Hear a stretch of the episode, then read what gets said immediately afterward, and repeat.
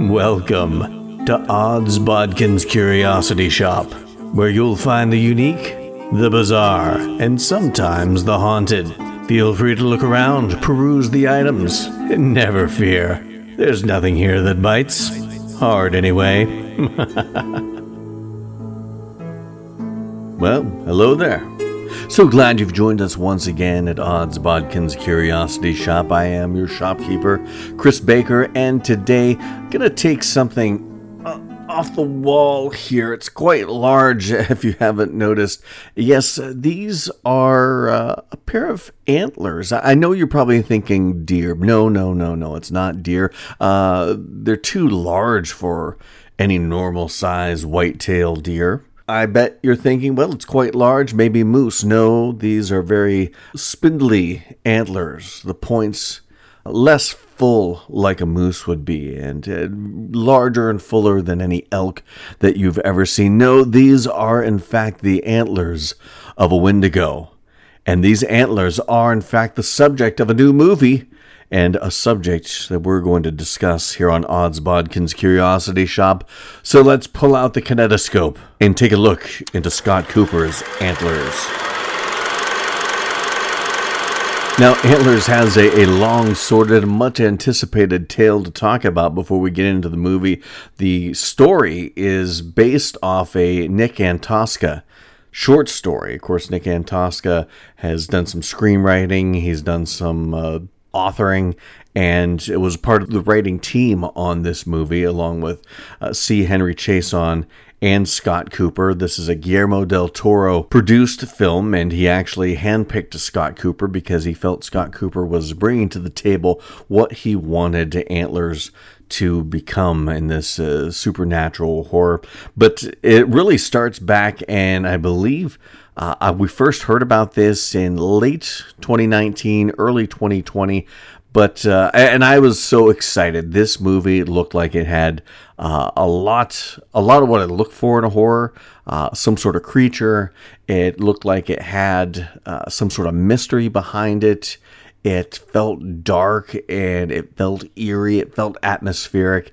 I really wasn't sure what to expect from it, so I was really anticipating Antlers, and then COVID hit us hard in 2020 and put a stop to any new films coming out.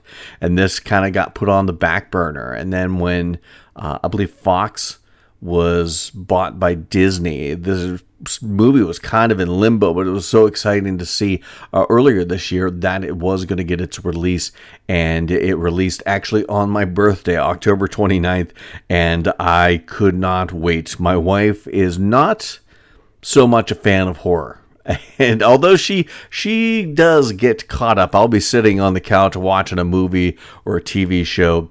Next thing I look over, and she's standing in the bedroom doorway watching. And then next thing I know, she's sitting beside me watching. So she's drawn to the darkness, much like myself. But she just hasn't admitted it yet. But she would not go to see the movie with me. So I had my birthday off from work, so I took in a matinee and enjoyed it. I tried to convince her, because Keri Russell was in this, and she was a Felicity fan back in the 90s when that show was out. And I told her, it's practically like Felicity. She did not buy, and she did not bite. So, I did end up going to see it by myself, but I enjoyed it all the same. And I have to tell you, it was well worth the wait. Now, I did not know that it was based on the short story by Nick Antosca. So after the fact, after I saw the movie, I sought out the short story and actually read it. Not a very long short story, but it is loosely based on the short story. And I don't know how much of this story being fleshed out a little more and changed in various ways was a Guillermo del Toro decision, or if Nick Antosca had some say in that, in kind of, like I said, fleshing out the story he had originally created a little more, broadening the scope of the story a little more. But whatever the reasoning was for making this a fuller story, it really, like I said, I enjoyed the short story, but it just felt like the beginnings, like a first draft. It really needed fleshing out. There was so much to delve into the characters that we didn't get in the short story. And the endings are quite different. But we'll talk about that later. But I really enjoyed the fact that they took these characters, and some of them they changed a little bit. Some of them they didn't really change all that much. And we get a fuller story. We get a bigger picture. And there's more heart to the story. This story did what I think a lot of the critics that are bashing this hate, is that they give you a reason to care about these characters. I think sometimes the critics and fans alike see a monster movie and they just want a big, larger-than-life monster ripping and tearing through society and causing gore and horror, and they don't care about the characters. They don't want to care about the characters because they just want to see somebody getting their guts ripped open, which is not, that's all good and well. But when you care about the characters, the stakes are higher. That's what makes horror. That's what makes true horror. That's what makes true terror, is finding somebody that you want to live and knowing that they might not, that they're at the hands of this merciless entity, beast, murderer, slasher, what have you, and they could lose their life. That's the horror of it. Not the act of the killing. We see that every day on the news. That's not what makes true horror. And I think a lot of the critics they have this perception in their mind of what horror should be. And usually it's just blood, guts, and carnage. And that's a dime a dozen. That's easy. That's simple to make. That's cheap to make. There's no emotional investment to make that. And I like a movie where I care about the characters enough that I don't want to see anything happen to them. And you get that creature, and you get the suspense, and you get the terror of what's lurking around the corner or what's lurking in the shadows. And I think you get all that with Antlers. So I was really, really happy that they fleshed this story out, made me care about these characters even more than I did when I read the short story, and gave me a bigger picture, set up the stakes a little more, and there's some thematic things going on through this. You've got the theme of trauma. That's a big hot button issue in horror movies these days. Just ask Halloween and Halloween Kills. Halloween 2018, I should say, and Halloween Kills. You know, that's a big topic for horror. And I think horror is a great way to discuss those themes. But this also deals with the theme of abuse and neglect. And I think that this was a great vehicle to touch on those themes, not beat anybody over the head with themes, but make it there, make it at the forefront. And it gives the movie heart. It gives the movie a reason to be, and these characters a reason to live and a reason for you to care about them that just raises the stakes when stuff hits the fan and all hell breaks loose. And this is a very patient movie. I've heard it described as kind of like a slow burn. And you really do get that. It starts out very quiet, very isolated. This is all set in the Pacific Northwest up in Oregon. And you feel the isolation of this small town. You feel the isolation of these people, these characters that we'll get into in a little bit. This is kind of the non-spoilery section of this little talk about Antlers, but you get that sense of isolation, you get that sense of loneliness, you get that sense of melancholy and sadness of these characters and what they've gone through in the past and what they're going through right now, and it just slowly builds more and more towards this climax where everyone's fruit comes to bear, and the wheels that were set in motion at the beginning are out of control at the end.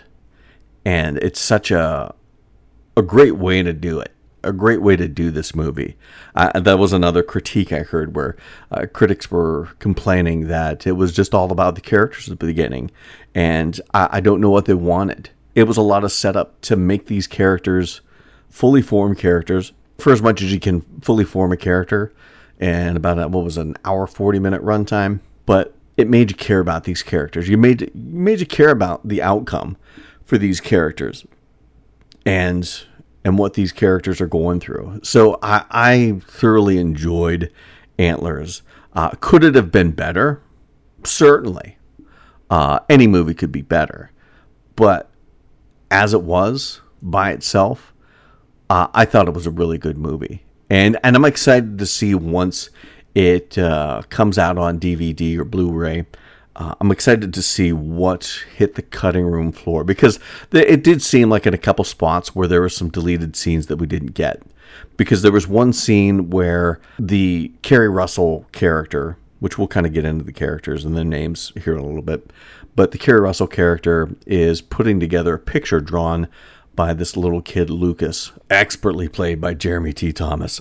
I'll talk about his performance here a little later on in the podcast, but Jeremy T. Thomas's character, Lucas, rips up this picture, and we never get to see that. We never get to see what led up to that, and she's putting the pieces of this picture together that she's fished out of the trash.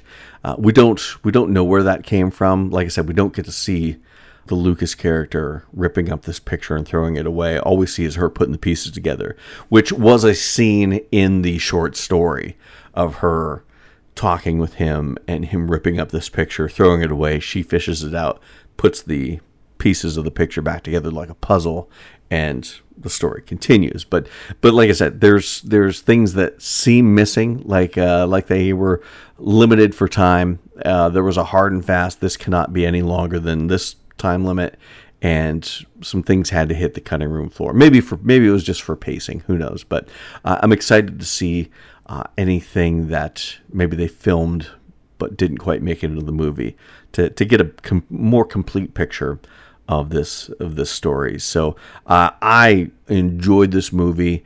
This movie had a lot of heart, and I know I've said that about other movies, but it was a movie that made you care about what happened to these characters, even beyond the horror of what's to come once we get to the finale. It also had atmosphere for days. I mean, this was creepy. It's the rainy northwest of America, up in Oregon and Washington State, that it just constantly rainy and overcast feel to it. There was such isolation with the vast wilderness that surrounded this small community. And they did something that I really, I always notice it. I don't know why it stands out so much to me, but it's that the Shining shot from Stanley Kubrick's The Shining, when they're in the car and they're driving to the overlook and they're going through the Rocky Mountains, and you get those big wide shots from up above of the vehicle driving this windy road, and it just kind of plays to the isolation. And they do a lot with that in this to play into that isolation of these characters. And it's so full of that sort of atmosphere. It's creepy. It's unnerving to a degree. Everyone feels so alone. Everyone feels so on their own, and you just want them to come together, because there's safety in numbers, and you're just hoping for that. But it's, they do a good job of separating these characters and building this tension of solitude, if you will. And then it all builds to the horror that befalls this child, Lucas, and his family. And we get to see without seeing at the beginning, but then there's a flashback that kind of really lays the groundwork of what happened, what got them to this state, and then the crescendo to this whole story. And the creature design was just absolutely fabulous on this. I heard one reviewer talking about how it was the best creature design they've seen since The Ritual. And I loved The Ritual. The Ritual had these sort of things going throughout it. The solitude, the isolation of these characters in this vast wilderness, this force of nature, this elemental creature that seems to be stalking them. And then when they finally reveal the creature, it was just, I was blown away when I saw that. So I can totally agree with that sort of analogy of The Ritual and their creature design and Antlers, because I think it was a very similar reveal once you finally saw this creature, and it was the best representation of what you're going to see this creature revealed to be. Again, this is, I'm trying to keep this part of the talk a little unspoilery, so if you haven't watched the movie yet and you're still thinking about it, I'm not going to ruin too much for you, but we are going to get into some spoiler territory. I'm going to talk about the characters in depth. I'm going to talk about the story quasi in depth, and we're going to talk about the creature itself that is revealed to us. But I encourage you, like I said, if you haven't seen Antlers, you really need to see this movie, because it is at the very least, the creature design in and of itself was spectacular. I like it because they are patient with that. So many films, I think that's what a lot of these quote-unquote critics and reviewers are so pissed off about, is that we don't get the monster thrown in our face from minute one and just having it run rampant through society, just killing at its leisure. And that's all good and well. That's good for some stories. But that was the brilliance of a lot of the classic horror films from the 70s and through the 80s. And even in the 60s and earlier, you know, Alfred Hitchcock was the master of patience when it came to a movie and a slow burn. That's what makes horror. Not just this, you know, if you want just a creature feature, if you want Godzilla rampaging through Tokyo, then that's a Godzilla movie, and that's a monster movie, and that's, I don't find that horror per se, especially the originals. I suppose there are some elements of horror, but to me that's not horror. That's just a monster running rampant through the streets of wherever. Where this is a horror movie. This needs time to build tension till you just can't take it anymore and it breaks.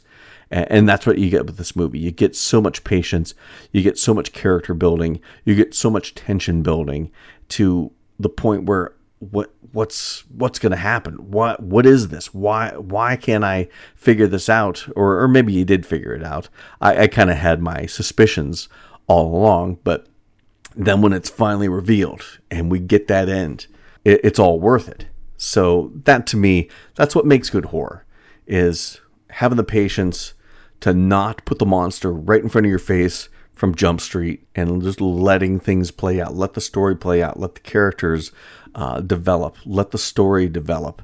And you get all of that with this. Now, if you haven't seen it, go see it. And then maybe come back and check this next part out.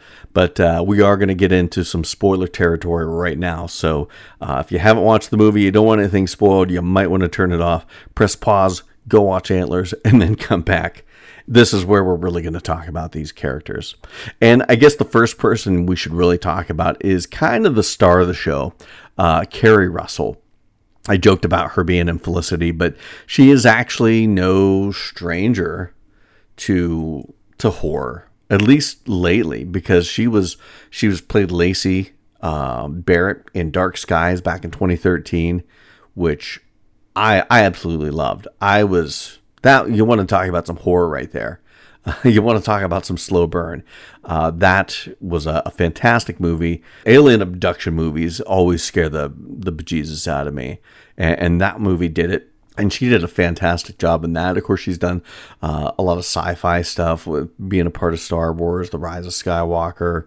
So it's really cool to kind of see her go from kind of the drama and some of the dramedy stuff that she did earlier in her career. And now that she's older and more mature, and she's starting to do more things like Dawn of the Planet of the Apes, Star Wars, Dark Skies, and now Antlers. And I really thought she was great in this role, because she plays Julia Meadows, who is a troubled woman. You kind of get the suspicion that maybe she's had some battles with alcoholism in the past. We never see her drinking in this, but we always see her at a grocery store being tempted by the bottles of liquor that they have for sale at this like little convenience store. And they don't really go into that. Which is kind of what I liked about this, because they did flesh out these characters a little more from what they were in the original short story, but we don't get the whole picture. We don't get the whole story. It still does leave some things to the imagination as to what these characters went through. But Julia grew up in this small town in Oregon, and she suffered abuse from her father. Her father, at the very least, again, they don't go into great detail, but they give you enough to get some idea of what this woman has gone through in her life. She was certainly molested by her father, maybe more. Like I said, they don't go into great detail with that, but as soon as she could get away from this small town, she did, leaving her younger brother to be with her father. And he eventually, in the recent past, killed himself. And now that he's gone, she's come back to teach in this small town in Oregon where she grew up. As a teacher, as somebody who's gone through abuse and trauma, we find her gravitated to this child, Lucas, in her class. The short story by Nick Antosca is called The Quiet Boy. And this character, Lucas, played by Jeremy T. Thomas, Lucas Weaver, he's that kid in class, that dirty kid. Probably smells a little bit, definitely scrawny and undernourished, and doesn't say much, keeps to himself, keeps everybody at arm's length, gets picked on, gets bullied, and that's this kid to a T, Lucas Weaver. And Jeremy T. Thomas played him. I don't know how old Jeremy Thomas is. He plays a 12-year-old. In the short story, he's supposed to be like 9 or 10. But in this, he plays a 12-year-old. He looks like he looks younger than that. He could have played like 10 years old. But he plays a 12-year-old in this. And just the weight of the things he had to do, not even just the dialogue that he had as an actor, which he did really well. You know, child actors, sometimes it can be very much hit or miss. But when you find the right actor for the right role, like they did here with Jeremy T. Thomas as Lucas Weaver, he just nailed it. He nailed the emotion. He nailed the anguish. He nailed the anger that a kid who's going through this, that knows he shouldn't be going through this, he nails that. Not only did he nail that, but he nailed the physical nature of this character. We see a lot of montages of Lucas dealing with what's going on in his own home, which is, you know, this character is very smart and very resourceful, and we understand why, because he's been left at home to deal with his father and his younger brother, who we kind of meet early on. The first scene is with the younger brother, Aiden Weaver, played by Sawyer Jones. He's supposed to be about 7 years old, I believe. He's with his father, Frank Weaver, outside this mine. He's sitting there waiting in the truck. He's running around like he's not supposed to be, but he hears something, runs back to the truck. Frank Weaver comes out of the mine, tells him to stay put, tells him he loves him.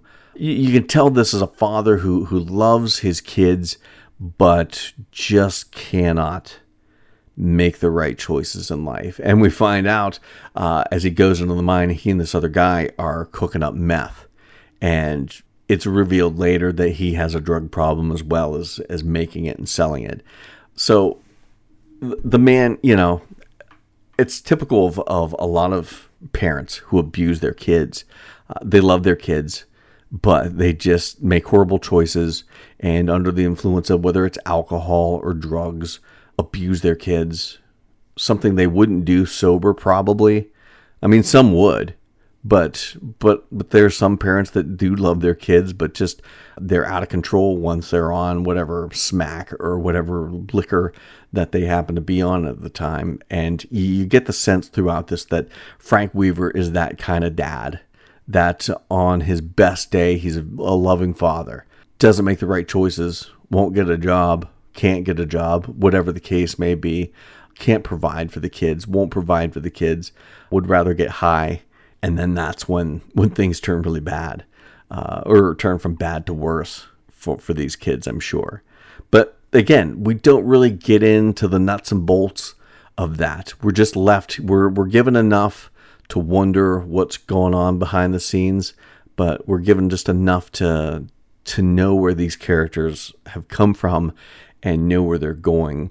And as Frank Weaver and this partner of his are down in this mine, they get attacked by something.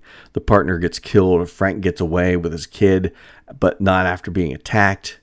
And we find that he starts to change. And in a flashback later in the movie, he recognizes that there's something wrong with him and that he needs to protect the kids from himself.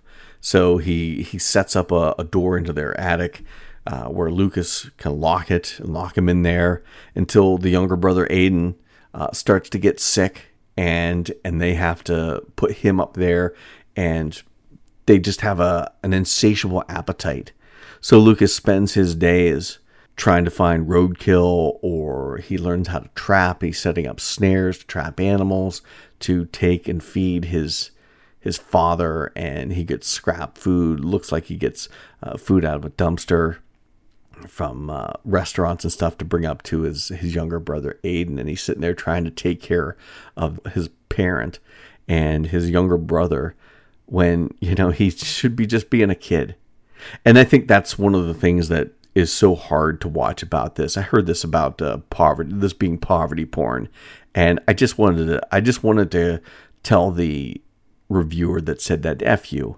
You know, it's people that have never gone through that look at anyone who is upset by it as fetishizing it or something. I don't know, but anybody that's had the joys of a welfare Christmas knows what that's like, what that loneliness is, what that, you know, everybody's got nice stuff but me.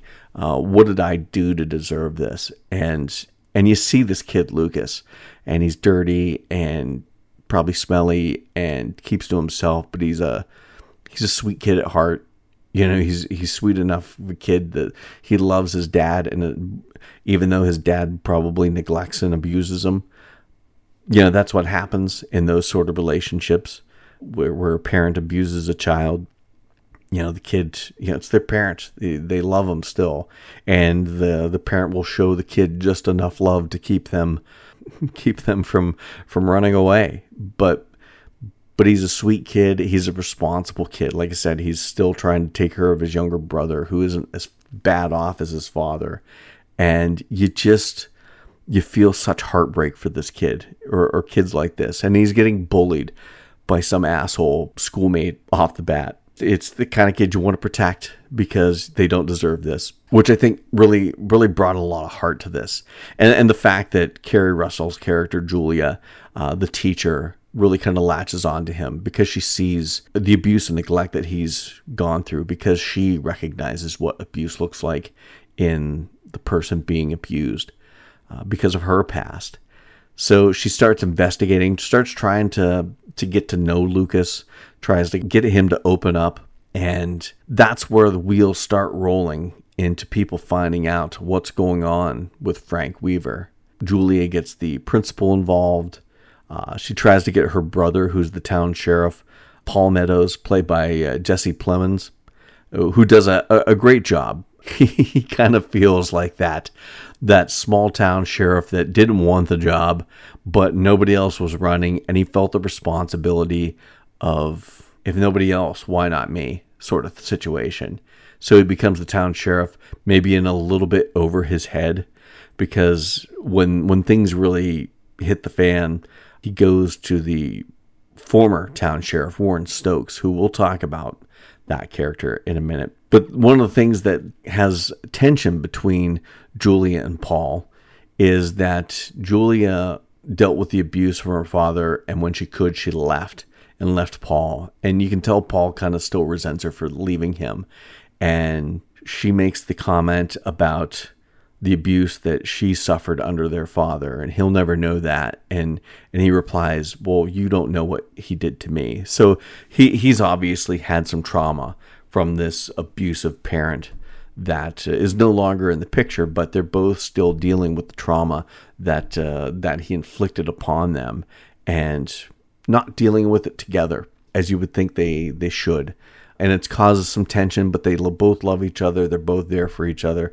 But Julia gets Paul, the town sheriff, involved in trying to figure out what's going on with the Weavers. And it isn't until the school principal, Principal Booth, played by Amy Madigan, she actually goes over to the Weaver house to investigate. She hears Aiden whimpering up in the attic. So she, you know, she's going to rescue a kid who's being locked in an attic. She goes up there and Frank attacks her and starts eating her. And then we see the metamorphosis of what he has gone through from that initial attack come to fruition as these horns, these antlers come sprouting out of his mouth. And we don't really see it. We see the aftermath where his body is kind of split open like the husk of corn or some sort of a bean, and it's lying there and something has come out of him. It's not till we have our main character, Julia, and her brother Paul, they talk to the former sheriff, Warren Stokes, who's played by Graham Greene, which I would have loved to have seen him have a bigger role in this, because I always enjoy Graham Greene. He's just a veteran actor of so many great movies and TV shows. Of course, some of his most notable work, Dances with Wolves, Maverick, Die Hard with a Vengeance. I didn't think I'd ever talk about this movie series on this podcast for various reasons, but he was actually part of the Twilight Saga. Just a ton of big movies that he played roles in. So this man is no stranger to great acting and great movies. They come to him with what's going on with Lucas and all the questions that surround what happened with his father. And Lucas is in class drawing these pictures because Julia has really, we see from the beginning, she's talking a lot about lore and folk tales. And he comes up with this folk story, this folk tale about his family that is very disturbing. And on the outside looks more like a kid who's being abused, crying out for help. And that may be very well true, but it also has an underlying meaning of what's going on with his father and his brother in regards to what they're becoming. And she takes these pictures to Sheriff Stokes. And of course, he recognizes these pictures and pulls out an old book and starts talking about the Wendigo and some of the lore that follows this mythical creature.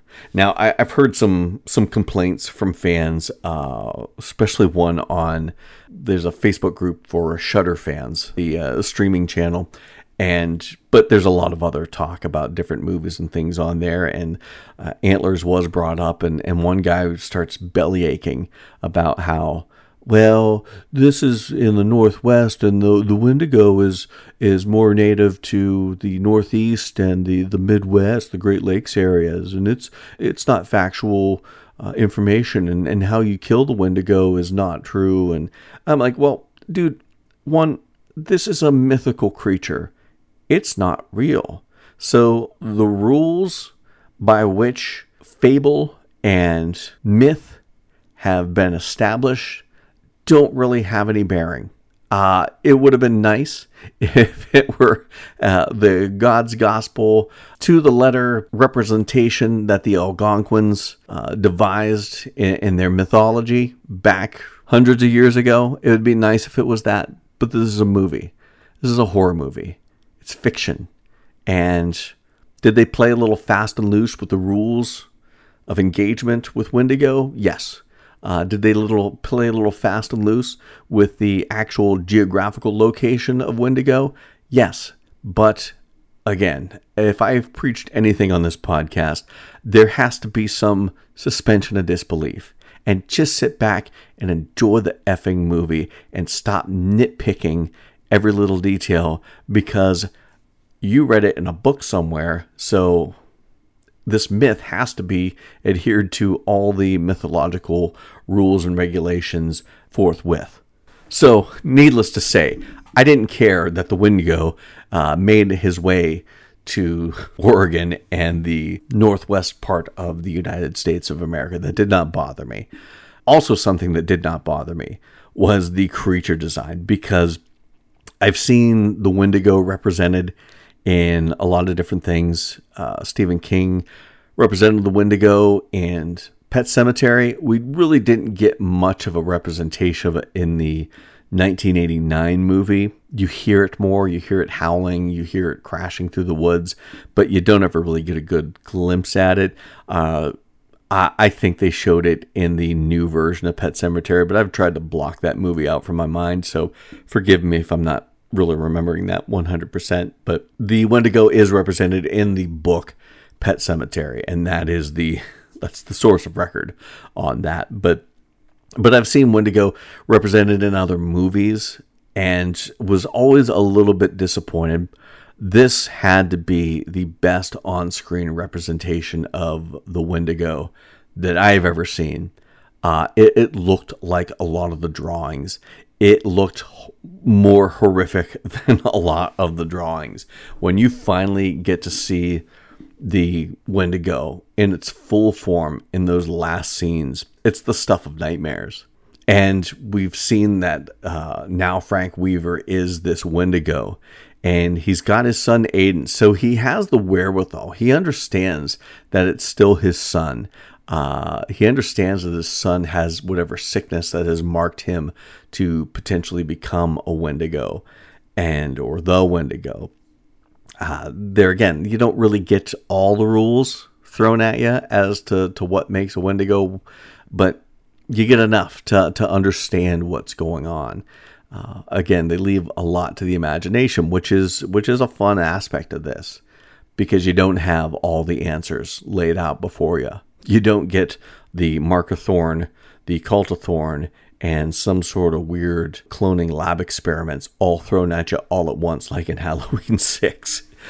There is some imagination left to be had with how things work within this world as it pertains to the Wendigo. But Julia seems more inclined to believe Sheriff Stokes and what's going on because of what she's seen, what she's experienced. Her brother Paul, not so much. You know, he's more of a pragmatic person. He doesn't believe in myths. He doesn't believe in fairy tales.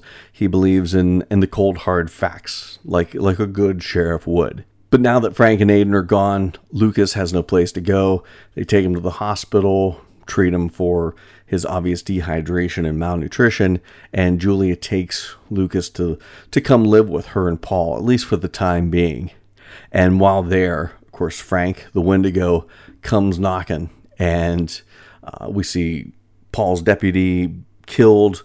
Paul, smart enough, puts a flak jacket on and survives a Wendigo attack, but is worse for wear. And Julie and Lucas know that he's gone back to the mine where this all started. So they track down Frank Weaver as the Wendigo and Aiden to this mine. Of course, Lucas runs right in. He's looking for his brother. He just wants to protect his brother. Julia runs after him. They get into the mine. She's been told by Sheriff Stokes that the heart is the weakness of the Wendigo. He's weakest, especially after he's eaten. She goes in there to find Lucas and Aiden. She finds the Wendigo feeding on, I believe it's a bear, and she attacks with this long iron pole. And there's actually a really good fight scene between Julia and the Wendigo that it's believable, because, you know, you see a lot of fight scenes where this big hulking creature takes on somebody and you're like, oh, that person wouldn't stand a chance, but they're going 10 rounds with this creature. But this seemed a little bit more believable. She took her lumps, but she also gave her lumps, stabbing him with this pole, this iron pole.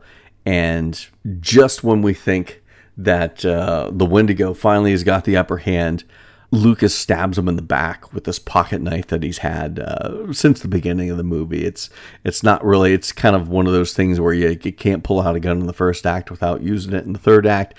He's got this knife that he's had on him, but he finally uses it to stab his father because he's trying to protect Julia. He's trying to protect Aiden, and that gives Julia the upper hand to to get him in the heart and stab him and kill the Wendigo. And one of the saddest scenes that you'll ever see is the fact that now the Wendigo is dead. The spirit of the Wendigo is looking for a new host, and Aiden is right there. Aiden has this sickness to become the Wendigo, and you see him start to make the transformation. Lucas does not want her to do it, but she makes him understand. She makes him tell her that he understands that this has to be done.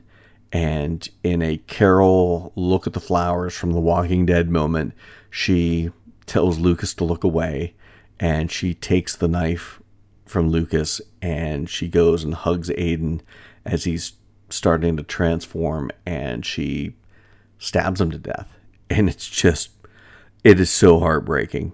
This movie has a lot of heartbreak in it, because you have the heartbreak of the Lucas character and all that he's going through and all that he's gone through. And it's just, he's sweet as a little kid and shouldn't have to go through that.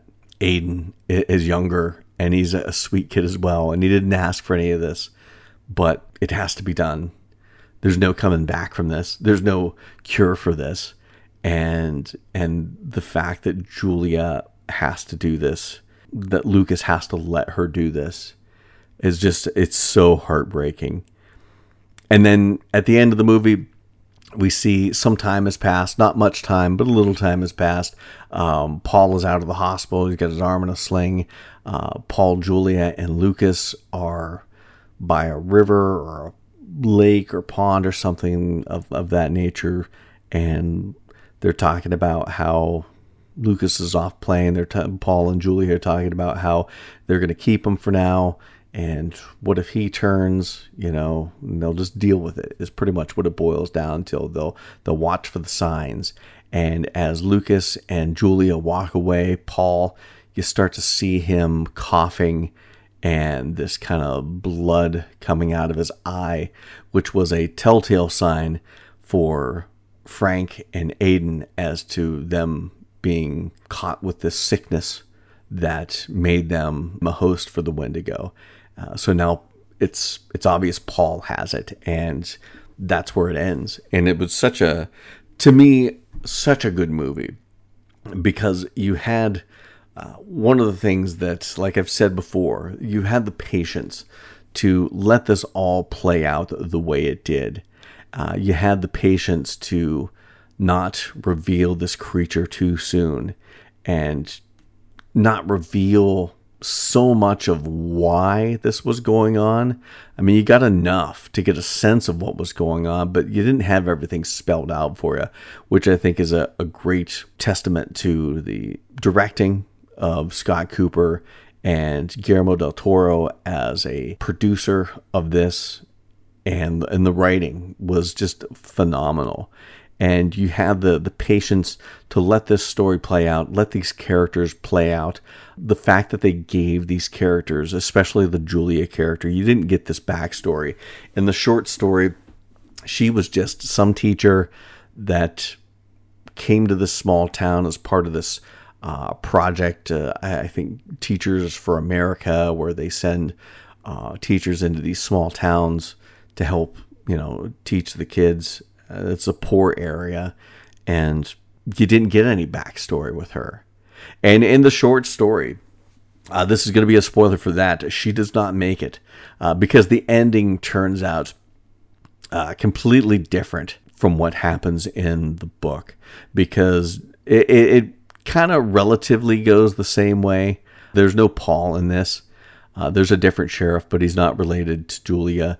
Julia is a stranger in this town, but she does take in Lucas, and they're at her place, and the Wendigo, and Aiden even becomes a small Wendigo. But they never really call it that in the short story. They talk about the Aiden-like creature, the Frank-like creature. They have horns. They have these antlers coming out of them. They never call it Wendigo, but you can see where that was what Nick Antosca was alluding to, was Wendigo. And they show up looking for Lucas, and it ends with Julia meeting her untimely demise, and Lucas is nowhere to be found, and the story just ends cold.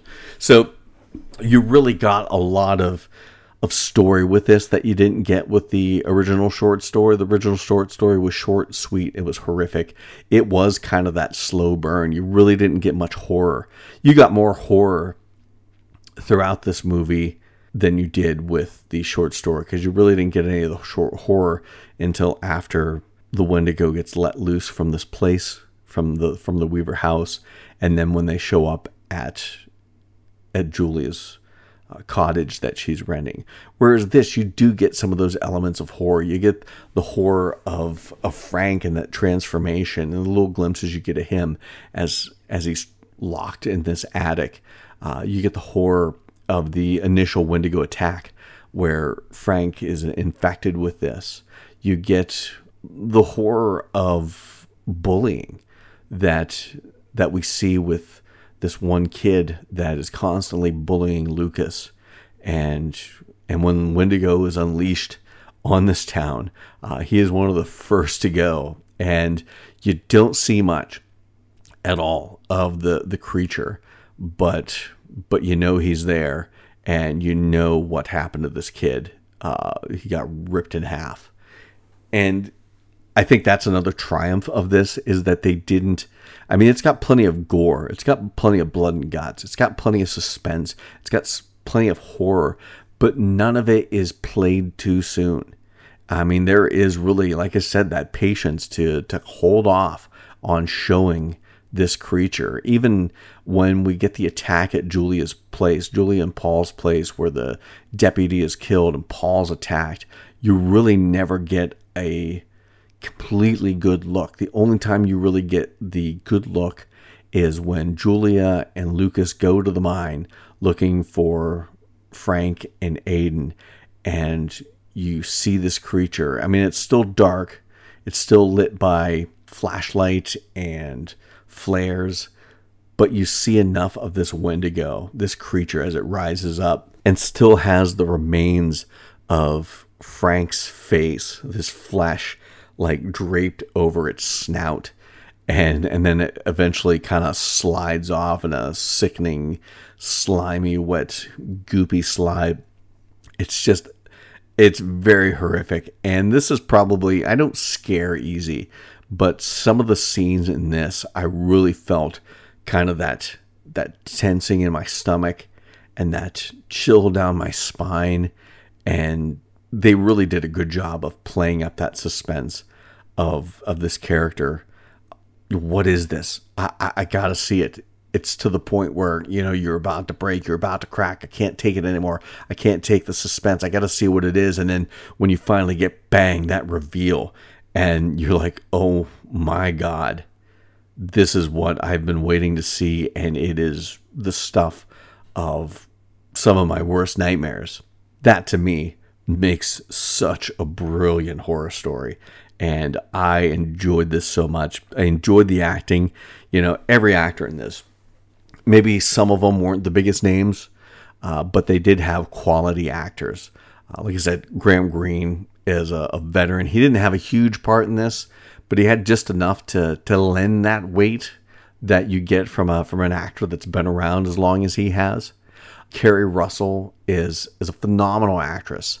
You know, everybody thinks of her as Felicity and those, you know, crappy little rom-com TV shows of the 90s sort of thing. But she is a top quality actress, and especially when she decides to do genre, she goes for it and is not afraid to do genre, and does a really impeccable job. Jesse Plemons did a great job as Paul. Scott Hayes did a fantastic job as Frank Weaver. You really felt what little you caught of him being a normal human being on there. You caught that flawed characteristic in him. You also felt that love for that true love for his kids. And then when he starts making the transformation, the things he has to do, the body contortions and the guttural screams, and you know, almost It almost looked at some points like when they did the transformation of Smeagol into Gollum in Lord of the Rings, Return of the King, I believe it was. That's kind of what it felt like, that, him going through that sort of transformation. And he just did a good job with the physical acting of that as well. And then I can't say enough about Jeremy T. Thomas, the little kid who played Lucas Weaver. You know, it's always funny to see young kid actors who do such a fantastic job, and will they grow up into great adult actors? I don't know what his future holds, but hopefully he sticks with it, and hopefully he does more, especially in genre, because this kid carried a lot of emotional weight with this character of Lucas Weaver, both playing the melancholy of a sad, lonely child that his life is relegated to taking care of his sick father and brother, knowing that something horrific is going on with them, and just trying to hold his family together no matter what. That's a lot of weight for an adult to play, let alone a little kid, and one to be able to nail the dialogue. You can say the lines, but if you don't feel the lines, they're not believable.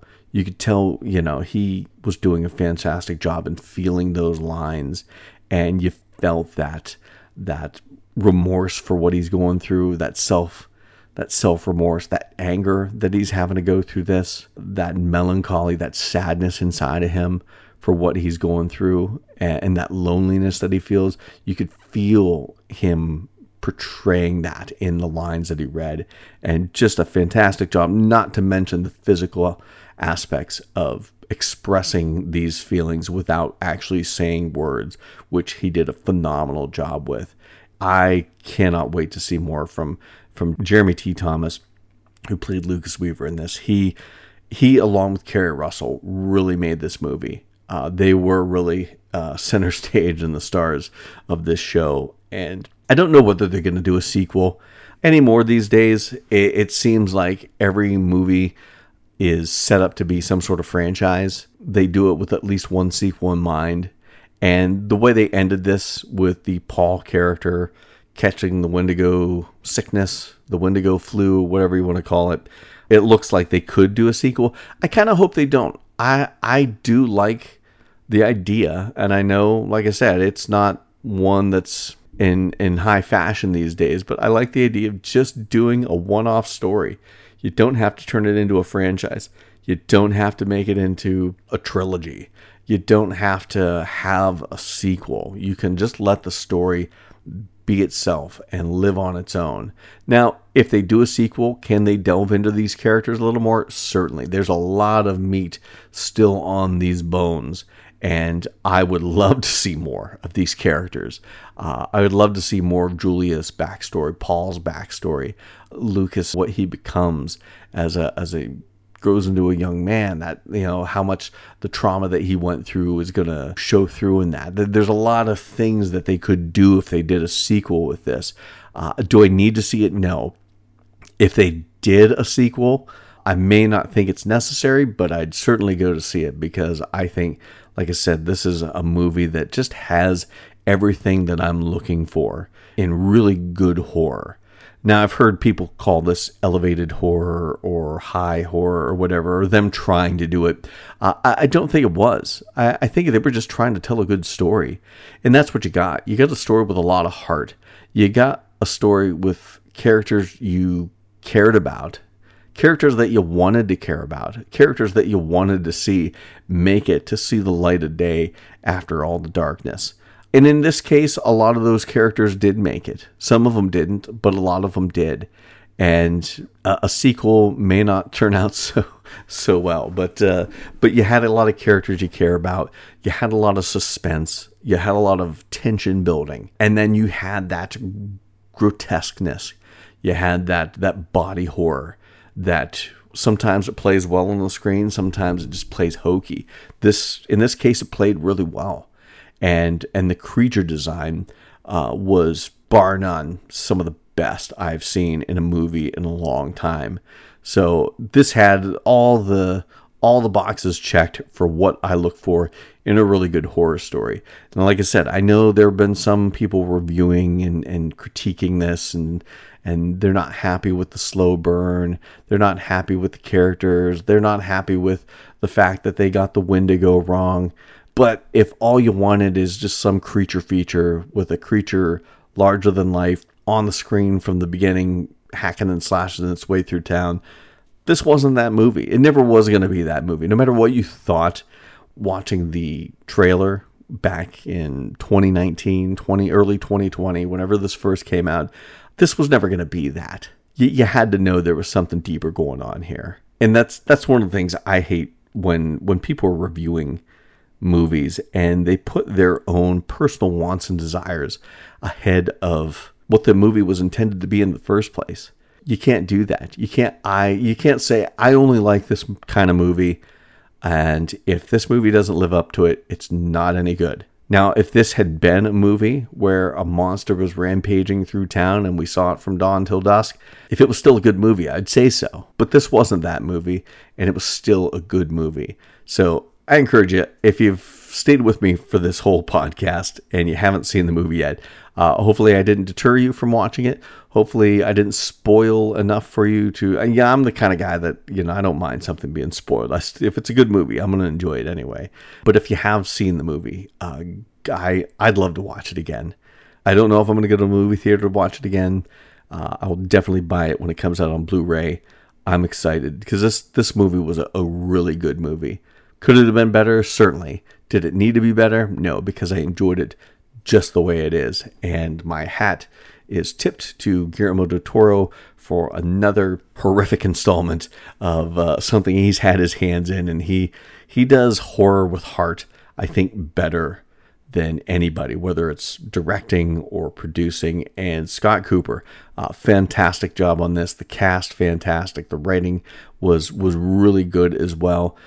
Again, like I said, things could have been fleshed out a little more. We could have had a little more explained, but I don't think we needed any more explained because it still left enough for the imagination to chew on those bones a little bit longer, well after the film projector stopped running. I want to thank everyone for listening, and hopefully you enjoyed all my thoughts on Antlers. Really looking forward to seeing this movie again. Looking forward to talking about more movies. We've got plenty coming up. We've got some episodes coming up in the next couple weeks. We're going to be talking about season 3 of Creepshow. We're going to talk about the season finale with American Horror Stories double feature as they wrapped up Death Valley here a week or so ago. Just kind of playing catch up with some of the October events and shows that wrapped up. Also going to be talking about Dune, the Denis Villeneuve directed Dune that's out in theaters and on HBO Max. You can find that all on our Facebook fan page, Odds Bodkins Curiosity Shoppe on Facebook, where you can keep up to date with all the episodes for the podcast. Of course, we're always talking about holidays that pertain to the world of horror. We're always putting up articles and trailers from some of the latest movies and TV shows out there. We've got a lot starting right now. Horror Noir has hit Shudder, so we're going to be talking about that as soon as I finish watching that series. And we got a lot of other great movies coming out in the month of November and as we get on into December. So lots to talk about, and be looking on Odds Bodkins on Facebook for a complete schedule of all the episodes we've got coming up here on the podcast. Please like, share this podcast, leave a review. 5 stars would be awesome, but to any review you give us will be appreciated. So until next time. Thank you for visiting Odds Bodkins Curiosity Shop. We hope that you found something to your liking and visit the shop again soon. But even though you may come back, you never really get to leave Odds Bodkins Curiosity Shop.